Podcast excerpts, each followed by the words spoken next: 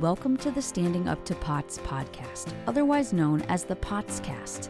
This podcast is dedicated to educating and empowering the community about postural orthostatic tachycardia syndrome, commonly referred to as POTS. This invisible illness impacts millions, and we are committed to explaining the basics, raising awareness, exploring the research, and empowering patients to not only survive but thrive. This is the Standing Up to POTS podcast.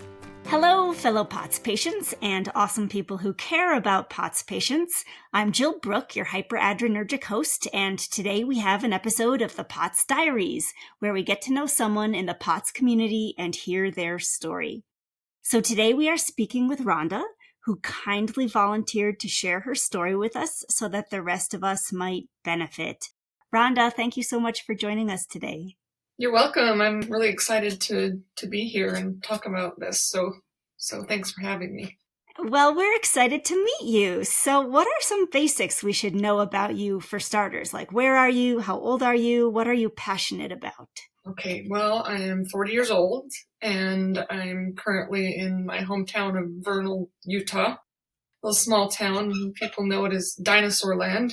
It's where Dinosaur National Monument is. Is that because they find they find lots of like dinosaur bones and stuff there? Yeah, there's a lot of fossils and stuff that they've recovered in this area, so so that's kind of what my hometown is, is known for. So that's where I am. I'm like I said, 40 years old. I am a physician assistant, and so health and wellness has been my passion for decades. You know, I grew up an athlete and I've been active and participant in the community of sports and all those types of things for years. I enjoy outdoor stuff, so biking, hiking, wake surfing, all those kinds of things. Swimming, I do lap swimming, kind of anything that's activity related. That is my my go-to. So, you know, I've been able to do a little less of that as of late, but but hopefully we're getting back in that direction. Yeah. So you said you were a physician's assistant. Any particular Yes. type of physician? Like what kinds of patients did you tend to see? So I've been a PA for 10 years and I've worked with various, in various types of clinics. So I've done internal medicine, pediatrics, family medicine, women's health, and orthopedics, you know, rural medicine, kind of a broad, broad base. My last job was in orthopedics specifically.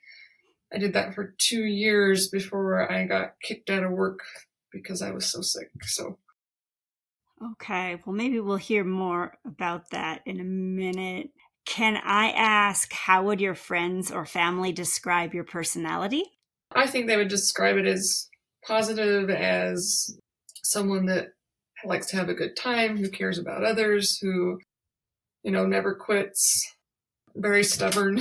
I guess those are kind of the positive things for the most part. I don't know. We'd have to get them in here and ask them. okay, I'm gonna like to be perceived.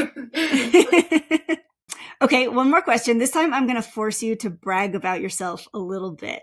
What is Okay. something that you're good at? I feel like I was good at my job as a physician assistant. So, you know, patients would say that I did a great job of listening to them, believing them, being their advocate. And I feel like that's something that kind of goes across the spectrum for me in general. I'm good at advocating for people, and that's kind of what I do. I'm, I'm a really good basketball player. you want to say that. but yeah, those are kind of a couple of things I would say. So, before we dig into your POTS journey, since you mentioned that you were known for listening to patients and believing patients, and this was even before I think you had bad POTS, Yes. what do you think makes some healthcare professionals believe patients and listen to patients and others not?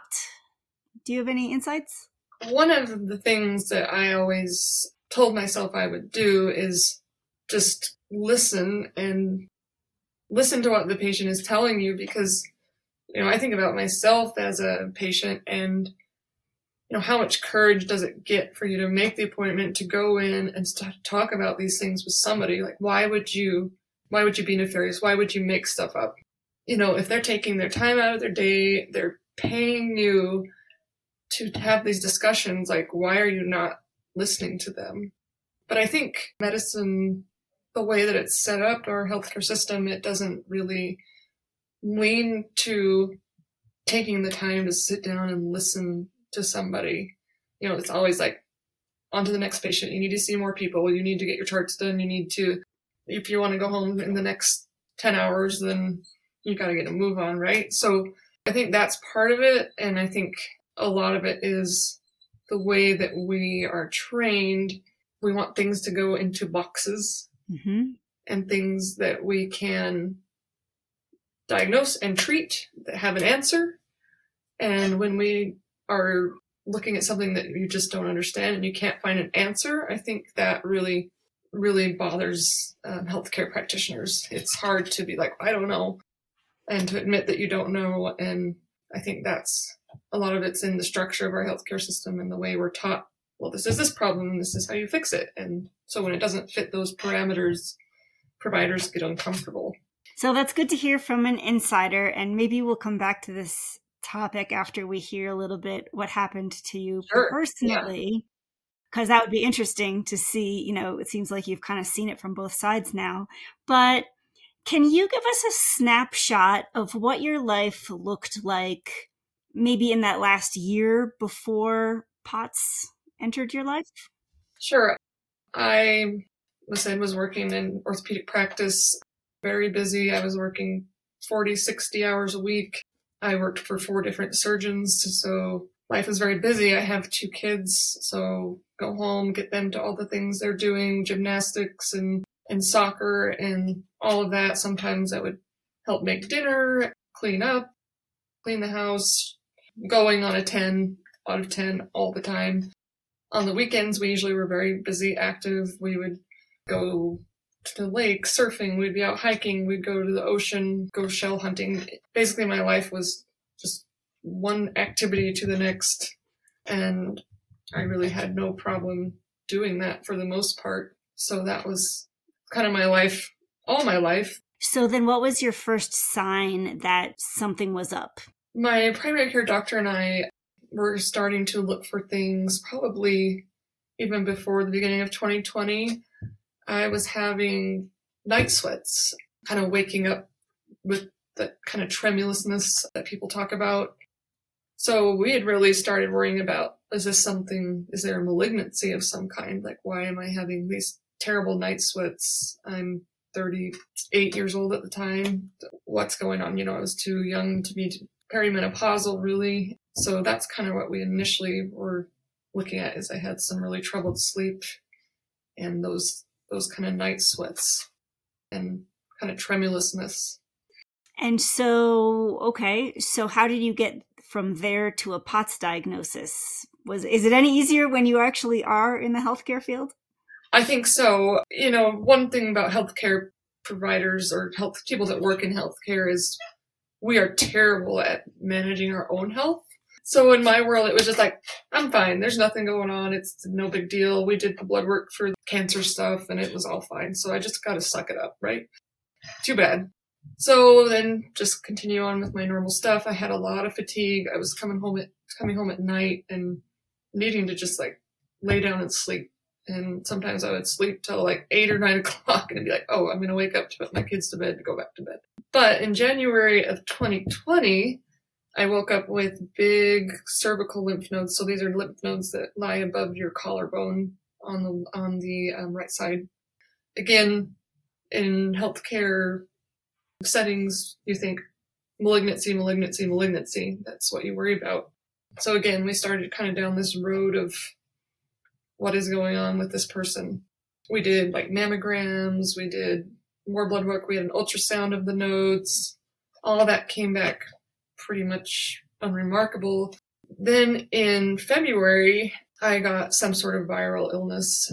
We all joked about it being COVID, even though we didn't really have much COVID known in the United States at the time. It was starting, the buzz was kind of coming out, and I'd had a cough and fever and chills, and, you know, again, not willing to take any rest or anything, you know, just kind of pushing through it. I just thought I had a, some sort of viral illness, which we still don't know whether that was COVID or not COVID because by the time we did antibodies, I did them in like August of 2020. I didn't have any. So, so who knows if that was an early case of COVID or, or something else, influenza, whatever. Then after that, kind of the fatigue persisted. Then I started into kind of the postural tachycardia. Notice, especially in the afternoons, I'd be up walking around and notice on my watch that my heart rates were in the mid hundreds, you know, sometimes 130s. And I just like, okay, that's interesting. I didn't really feel too terrible. But then as it progressed, I started having really low blood pressures and the tachycardia, a lot of dizziness. Then where it really took a turn was when we went into the summer months. So as things started to get hot, I am an outdoor sun worshiping person. Like someone that would get in a hot car and shut the door and like enjoy. so um, we planned a trip down to Lake Shasta for the Fourth of July. We took our boat, my two kids and my husband and I, and we camped next to Lake Shasta. So it was very hot. It was in the hundreds. We were out on the boat all day. You know, I made valiant effort to drink lots and lots of Gatorade and water and make sure my kids did and everything. I was surfing several hours a day behind our boat.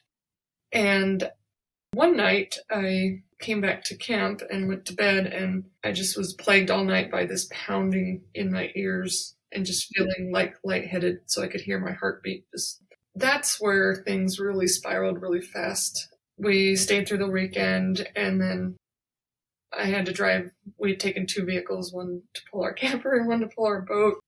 And I drove home the and there were a couple times I'm like, I might have to stop and rest because I'm just like, you know, that cognitive brain fog kind of thing that you get. Oh man. I feel like there's not, I'm not getting enough oxygen to my brain or something like this is crazy. And I figured I was just dehydrated. So kept drinking, kept drinking Gatorade, all the things. But then we got home that afternoon and we were unloading and it was hot, super hot day. We lived in Grants Pass, Oregon, and it was in the hundreds, and so we're unloading stuff.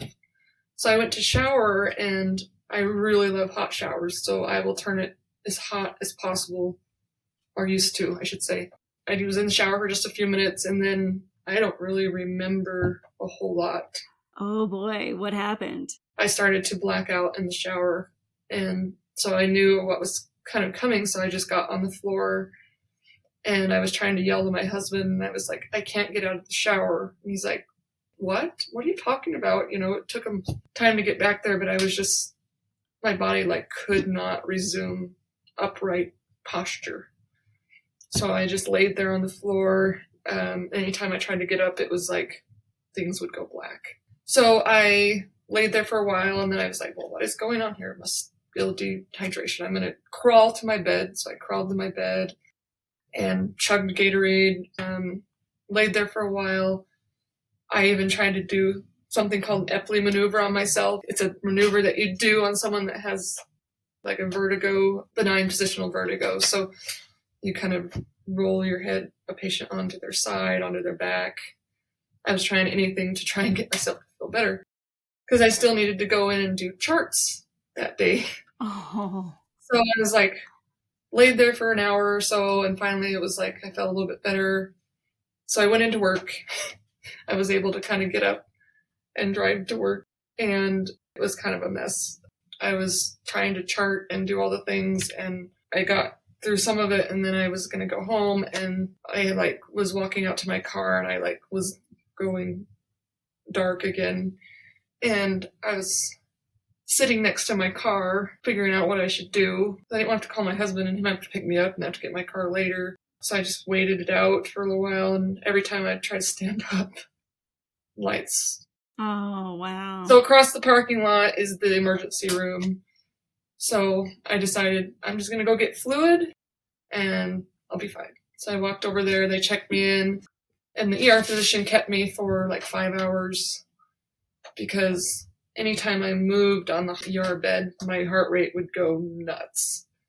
So it was not even like a standing up, my heart rate would go wild. It was even just like trying to sit up in the in the bed. And did everybody understand that this was POTS at that point, or were you still wondering? No, we had no clue. I had no clue um, what was going on. I really just thought I was really dehydrated, even though I'd been drinking and drinking and drinking this whole time. And they did my blood work, and he's like, "You're not dehydrated," and I said, "Yes, I am."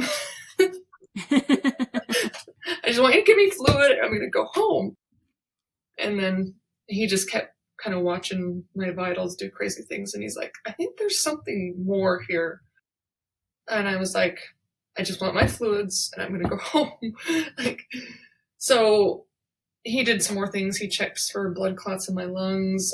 I don't think we did any scans. I think we may have done a chest x ray or something that night, but he's like, only way I'm letting you out of here is if you promise to follow up with your primary care doctor this week. And I know he will. So I was like, yeah, it's no problem. So so I scheduled an appointment and that ER doctor I was so lucky because he like I should show you the report. I've never seen an ER report like that where it was like could be cervical instability, could be POTS, could be this, could be this. He went on and on about different things in his ER report.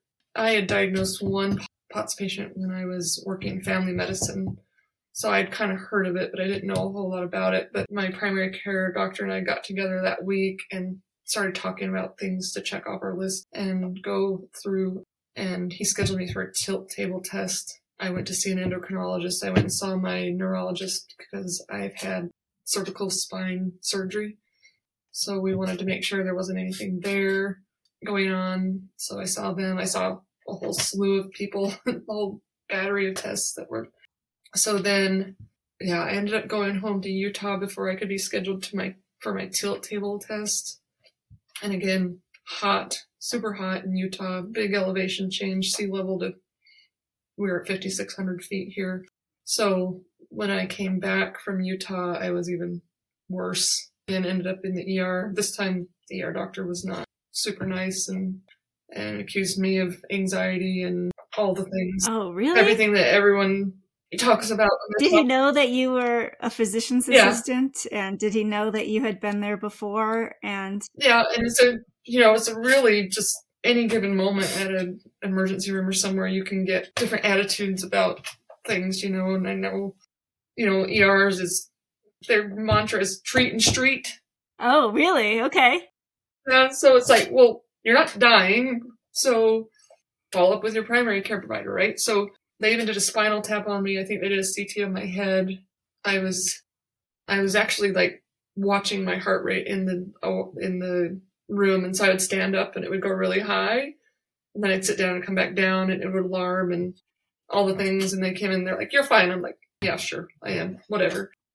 And they sent me home on a bunch of Ativan, uh, which is a just kind of knock you out anxiety drug. I was like, fine, I'll take it, whatever. I don't really remember getting home. I don't remember much about that night. I just remember my dogs waking me up, licking me incessantly. I think I was having some heart rhythm issues in my sleep because my husband and kids had stayed back in Utah to spend more time. Oh, so you were by yourself.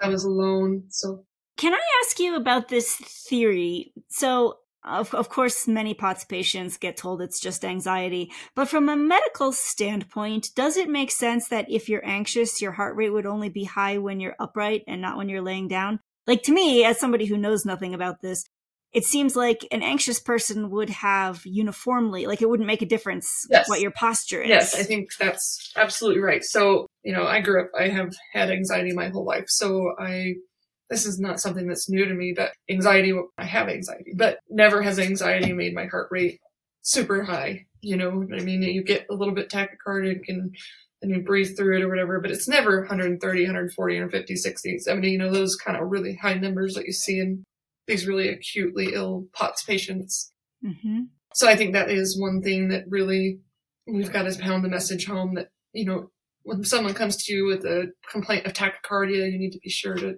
separate, tease that out. Does it seem to be when you're resting? Is it when you're standing? Is it all the time? I think that's a really important thing to think about as a provider. Okay, so my next question is how long did you go on like this and who figured out that it was POTS? And once you knew it was POTS, did things get much better? did that i mean you were already doing the hydration and the gatorade it sounds like Yeah, yeah. and so So looking back, I think that I had been sort of unconsciously mm. self-medicating for a long time. Okay, I'm like a avid Diet Coke drinker, and I've always loved salty diet beverages. So I was already chugging liters a day in cola and water and and everything. So I've been doing that for years, and you know, people always joke that I always have a water bottle or something with me, and that was before the POTS diagnosis or anything. I've always kind of been that way, especially from the time I was pregnant. So we can talk about more of that. But so I was going to work. I wasn't feeling good.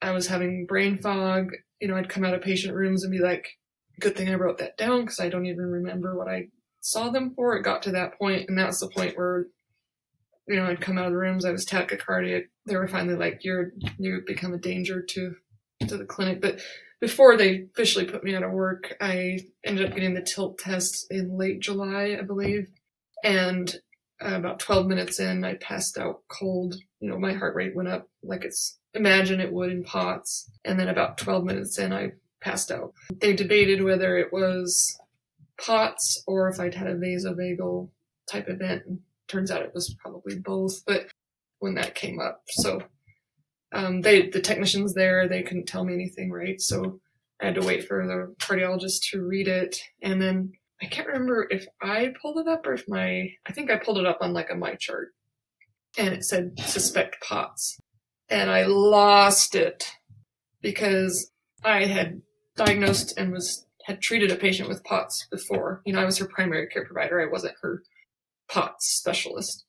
But she she had been like me. She had been active her whole life. Um, she'd gone overseas on a mission uh, with her church or something and got meningitis, and she was never the same after that.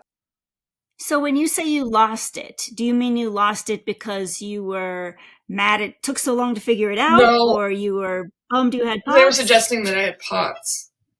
And what little I knew about POTS, I didn't want anything to do with it, right?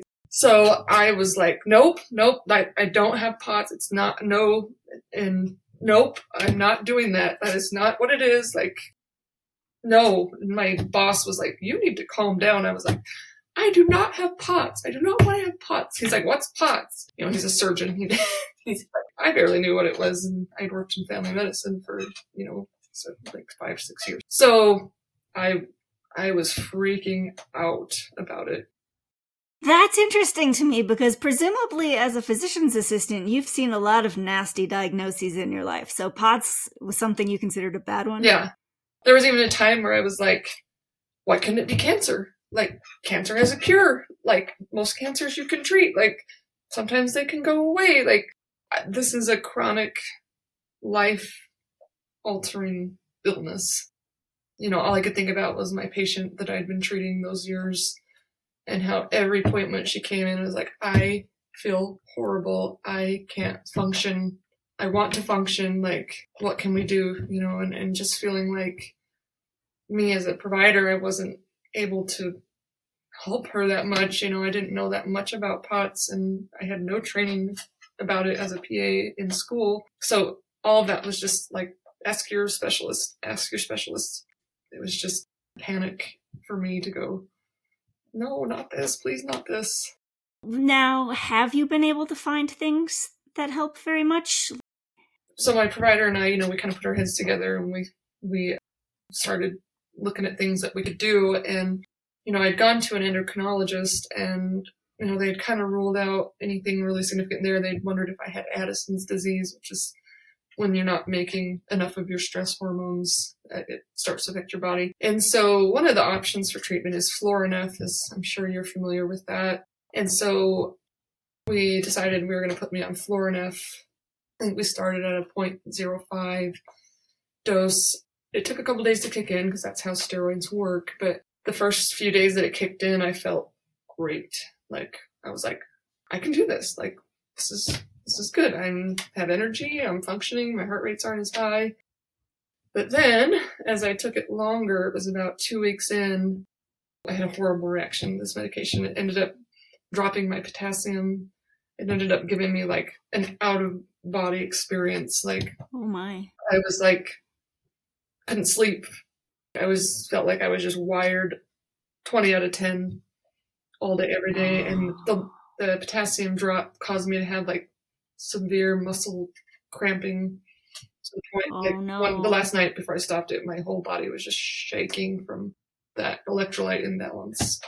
So did you have to give it up completely?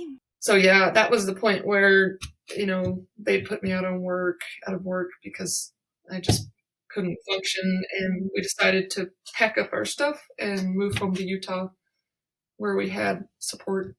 Oh, Yeah. I'm sorry. So I'm So your medicine failed you and it made your doctor fire you. no, my doctor did not fire me. No, my doctor did definitely no, did not fire me, but that medicine just like did not work, and it caused me such severe anxiety and and other problems that I just couldn't function. And my mom had come up to stay with us, and you know she couldn't stay forever, so and my husband was trying to manage all the things on his own, um, pretty much with our two kids because I was a mess, and so we decided we needed to move back to to Utah. So Okay. we packed up and put all our stuff in our camper, and it was fire season. There were fires all around us, like, um, and so we drove out of the flames and with what we could shove in my camper and truck and drove home to Utah. That sounds almost too symbolic, right? Like driving through the flames. We were like, like, my mom was like, we don't have to stop like anywhere for gas anytime soon, right? Because it was just so much smoke and she has asthma. But that was that year that the in Southern Oregon that uh, town burned completely to the ground. oh, sure. So- So that was only about 30 miles from our house. So tell me this. Have you found things that have helped very much since then, or are you still feeling at your I am original? way better than I was then. You know, I got to the point where like I could not tolerate being upright for more than a couple of hours. You know, I felt like I needed to sleep all the time. Like I felt like I couldn't read something and like get what it was saying. Like I just my body was done. So we moved in with my parents and one of the reasons I came home to Utah is because I know so many providers here, right? So I immediately got an appointment with a, my friend that's a neurologist, and he and I, you know, we worked with my primary care doctor still in Oregon, who was amazing, by the way. He's godsend, you know, he was so, such a great advocate for me. But we just started experimenting pretty much. I was like, I'm willing to do anything. So they had to taper me off of the Florinef. I had to be put on clonazepam to help with the anxiety that that had caused me. They put me on pyridostigmine. So I started with that. And, you know, I felt like that kind of helped jumpstart me. So out of this kind of just nothingness. But eventually, as we kind of titrated up, um, I ended up with a lot of abdominal pain and things like that. So, which isn't atypical for pyridostigmine. It works by affecting your muscles. So then I went and met with my neurologist again, and he was like, You look terrible still. You look like you don't feel good. I don't like this. And so I said, Well, what should we do next? And again, we're just experimenting. We put me on Midodrine. So I started Mhm. with that. And then somewhere along the way, actually to help with kind of my anxiety stuff, because I didn't want to be on that clonazepam long term, we started adding in beta blocker a little bit here and there. So propranolol. And so kind of experimented with all these things. And then I finally saw Stanford in January of 2021 and they repeated my tilt table and they confirmed that I, I had POTS and then I had some signs of um, the autonomic neuropathy as well.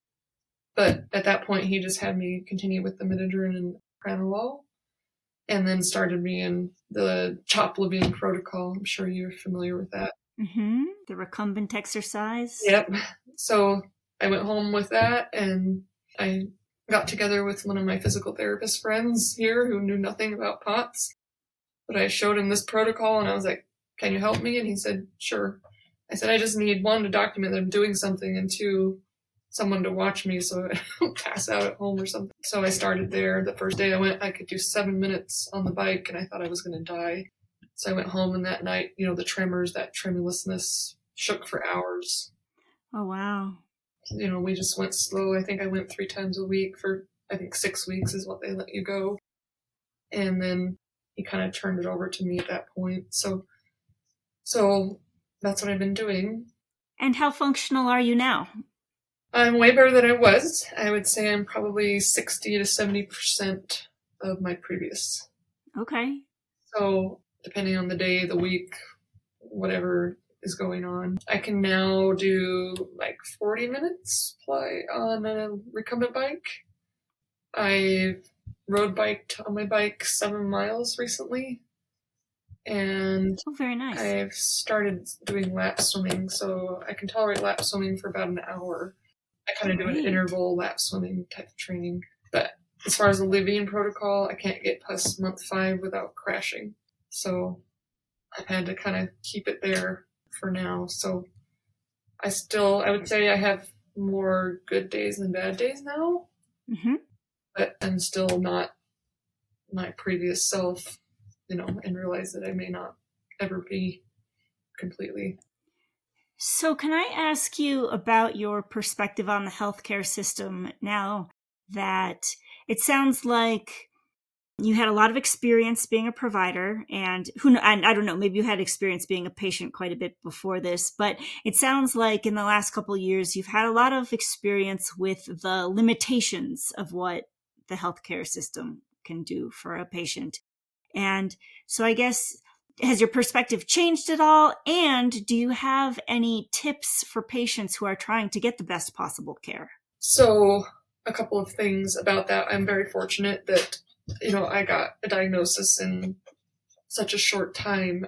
You know, I started feeling crappy in February, we'll say January. I had kind of that weird stuff, but February, early March, and I had a diagnosis by I mean, they suspected it in August, and we started messing around with treatments then, and then I was confirmed in January. So it took me less than a year to get a diagnosis, which is mm-hmm. a third or a quarter of what the average POTS patient gets. And I think what I had going for me is that my provider knew me personally very well. He knew that I was, you know, stubborn and that I wasn't going to make up anything about my, you know what I mean? I'm like, I'm like, Right. You had tons of credibility. Did we work up those night sweats? I was like, I'm fine. Everything's fine. It was literally like I could not function. And he knew that I wasn't making it up or or anything. He knows I liked my job and all the things that I do. And so I was very fortunate to have someone that believed me, was interested in helping and learning and and all of that. But I think throughout this process, I've definitely have felt, you know, what patients are talking about where they don't feel like they're believed or that people think they're exaggerating or I saw my neurosurgeon that did my neck and he said to me something like, Rhonda, sometimes you just have to push through things. I said, well, it turns out that actually what my POTS specialist told me got me into this situation is that I ignored all these symptoms for so long that eventually my body just stopped functioning. And so I was able to kind of just say, actually, that that's not true in this case, and I don't appreciate you suggesting that. Yeah. Yeah. And, you know, I think there's been times where I've gone to my primary care provider and I've had things and they're just like, I don't know what to do. Like, I'm not a pot specialist. Like, what do you want me to do about it? You know, so, so I think, I think that it's been a good experience for me to have, not one that anyone wants to have, but, you know, I've gone through those moments where it's like, do I send the email? Do I not send the email? Are they going to think I'm crazy? I want to change medications again. I'm having this side effect. Like, I was just having that today. do I send it? Do I bug them again? yeah. Yeah. So, so yeah, I sit there at your computer and you're like, I've been having this delete, delete, delete, delete, delete.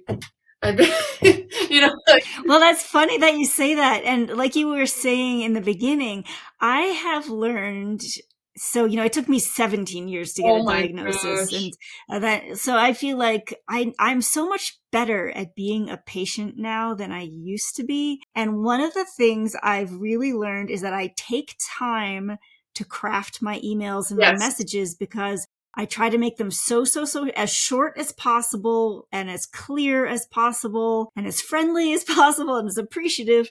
But I, I realize that the people reading them are very, very busy. And every time I do it now, I feel like I understand the game and I feel like I did not understand it at all for the first 20 years I was doing this. And that's probably why I didn't get anywhere. Yeah, I mean, it's, I mean, I'll be honest, as a provider, there were times that, you know, the same patient would email you 10 times in the day and you're like, ah, just stop. Give me a minute to like think about this and like, can you seriously be having another side effect? Like, ah, you know, like, so I've been on both ends of that where it's like, I think that's helped me know how to kind of approach it, you know, that I'm really sorry to bother you again. This is a serious concern for me and here's my reasons why I can't tolerate this or like for example I wrote my pot specialist recently because my beta blocker was giving me bronchospasms so shortness of breath with exercise. So then I'm like well it controls my heart rate it's mostly controls my tremor like but I want to change it because I don't want to have bronchospasms so I did all my research. I'm like, well, okay, I'm writing you because you want me to continue to increase my cardiac exertion to build cardiac output. But this is limited by the bronchospasm caused by my. and I've done research on all the different beta blockers, and I think that I would like to take this one, and this is why. And does that work for you? What do you? you think? and and uh, he was like, okay, Rhonda, it's fine. We can switch or and see how it goes. So, Yeah, my new strategy that I feel like has helped me is that I go to the pharmacist first. that's a good way to do and it. I speak with them, figure it out, and then I write to the doctor and say, I talked to the pharmacist and here's what we think. Yeah, that's a good way to do it for sure. I mean, I've prescribed beta blockers for years, so I kind of know what ones people tolerate and don't tolerate, and kind of those Mhm. those catchwords like bronchospasm. Like, oh, she really is having a, major issue with this. We don't want her doing that. So yeah, I that kind of feeling, sort of like a helpless patient feeling. You know, it's it's real, and and I experience it as well. You know, and so I think that's been an important thing for me to experience as a as a person for when I get back to work and am interacting with people again to just remember that. Mm-hmm. Again, we have to remember that these people don't want to be sick. They don't want to be bothering you. They don't want to be sending five emails. They don't want to leave five messages on your phone. Like, they just want to function like normally, have a normal life where they can go watch their kids play sports and have enough energy to cook dinner and and those things. It's it's a real struggle. Yeah. Well, would you be up for doing our speed round where we ask Sure. you to just say the first thing Sure. that comes to your mind? And we know that your mind is not getting adequate circulation, so that's half the Yes, right. What am I going to fun. say? Um, what is your favorite way to get salt? I use the oral, Trioral is what I use. Lots of salt. Or I have Himalayan salt and I'll put some in my hand and just eat it. Just straight. Yeah. Okay. What is the drink that you find the most hydrating? Hydrating, I again use that Trioral or I like liquid IV. hmm What is one word that describes what it's like living with a chronic illness? Uphill. What is some good advice that anyone ever gave you about anything? If you're not succeeding, you just have to keep trying. You know, you have to keep getting up. You have to keep putting your ox and mire, whatever, you know, and, and that's kind of always how I approach life. And I think now as a POTS patient, you have to think about it differently. What keeping it engaged doesn't necessarily mean physically, it's mentally as much as anything. You have to keep trying and Mhm. convincing yourself that you can keep going and keep trying. What is something small or inexpensive that brings you comfort or joy? Diet Coke. I know I should drink it, okay? I know I shouldn't, but. Who is somebody that you admire? Oh, geez. Um, lots of people. My go to for when I think about that is my grandmother Tollefson. So that's my dad's mom. She was the most kind, genuine, caring, loving human anyone could ever meet. And I've always strived to be like her. I got a long ways to go. Very nice. What is something that you are proud of? Um, I'm proud of my PA career. I think I've accomplished a lot in 10 years and worked in a broad base of things, a broad spectrum of, you know, types of medicine. So I'm proud of that. What is the toughest thing about POTS? I think the hardest thing about POTS is just not knowing what your day's going to look like every day. You can have a good string of few days together. They're really good. And you're like, all right, I got this. We're life's good. And I'm going to go back to normal. And then everything will go crashing. Lamo. Mm-hmm. Under, I think that's the hardest part about POTS is predictable, but not all at the same time. You never quite know what each day is going to bring you. What is an activity that you can enjoy even when you're really potsy? I like reading and I like to watch basketball. okay. Do you have anything that helps you fall asleep? Trazodone. mm-hmm. I do a lot of, I, I, do take trazodone and I do deep breathing. So mm-hmm. I'll do triangle breathing. Breathe in eight seconds, hold eight seconds, breathe out eight seconds, and I'll just keep doing that your Apple Watch can help you through it too. There's a timer. So um, I think those are a couple things that help me. Great. What is something that you are grateful for? I'm grateful for a great support system that I have. You know, I have great family members who support me and don't get after me when I'm not feeling the best and and so I think that's that's my biggest blessing.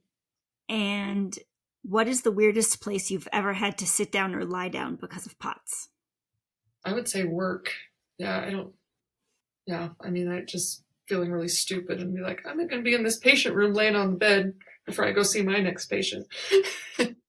oh, that's right. You have beds at your work, so you don't have to lay. I'm going to lay in here for a minute, and then, you know, I'll go see my next patient when I can get it together. Yeah, that wasn't good. That's why they had to kick me out.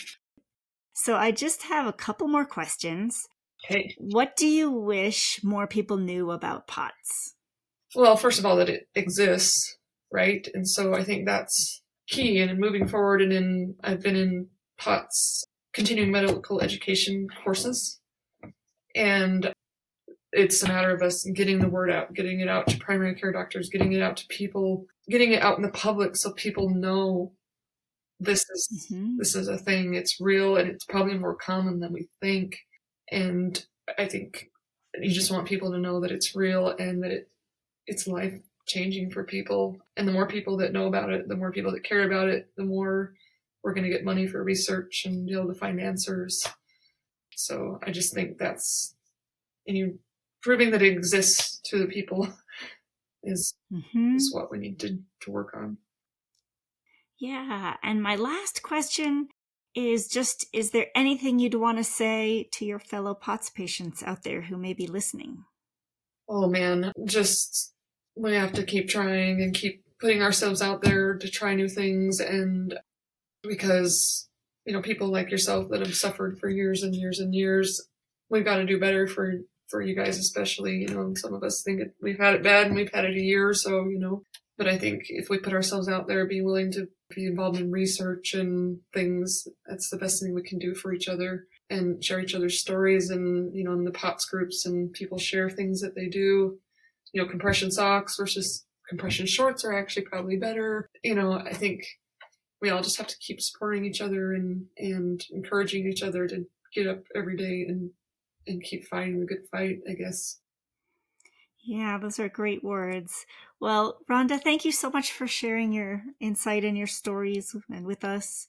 And we sure hope that things keep getting better because we can't wait to have you back as a PA helping to spread the word yeah. about this and help diagnose more I'm patients. Hoping to get back to work before too long. So, oh, good. We'll see what venture will be next. but yeah, I would be love to delve into that a little bit more any anytime. Perfect. Well, thanks again. And hey, listeners, thank you for listening. Remember, you're not alone, and please join us again soon. As a reminder, anything you hear on this podcast is not medical advice. Consult your healthcare team about what's right for you. This show is a production of Standing Up to POTS, which is a 501c3 nonprofit organization.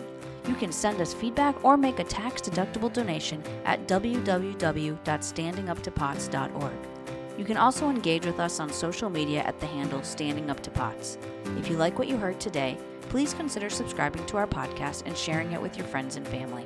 You can find us wherever you get your podcasts or at www.thepotscast.com. Thanks for listening.